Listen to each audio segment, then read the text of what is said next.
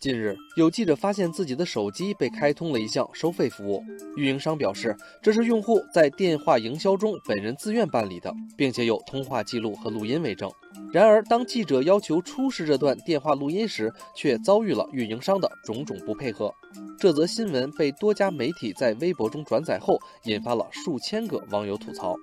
网友林平顺说自己曾被坑三百多元，交涉两次都没有结果，只能将用了十几年的手机号码忍痛消耗。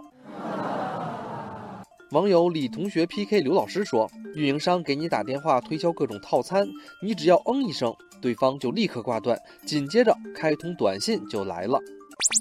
网友兰洛也抱怨说，其实运营商一直都是这样啊。办业务秒速办好，撤销业务就要等这等那，每天都要打投诉电话。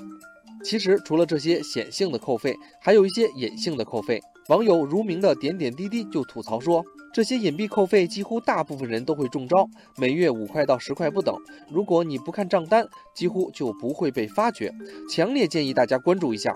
网友时间带不走的约定也说，别看金额小，一人一块钱的硬币就可以砸到你怀疑人生哦！no，。网友暗之剩语总结：乱扣费、费用遮掩是三大运营商普遍存在的问题。虽说有关部门一再要求提速降费，但是按下葫芦起来瓢，这边降了那边涨。网友小雨也抱怨说：“说的是取消漫游费，可是现在大家都出去玩，已经很少打电话了，都是视频通话，运营商就给你整个省内流量和全国流量，这和以前的漫游费有区别吗？为什么呢？”还有网友觉得，运营商在人为设置障碍，人来人往就说一百五十八的套餐还不能在电话里取消，非得去营业厅，这明显就是折腾人呀。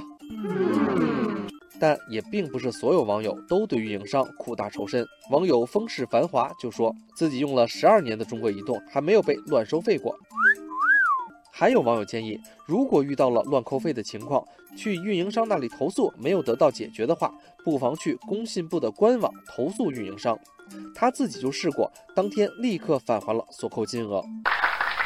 还有律师建议，省级以上消协可以根据《消费者权益保护法》赋予的法定职责，向人民法院提起消费公益诉讼，打击和遏制不法经营行为，维护消费者合法权益和社会公共利益。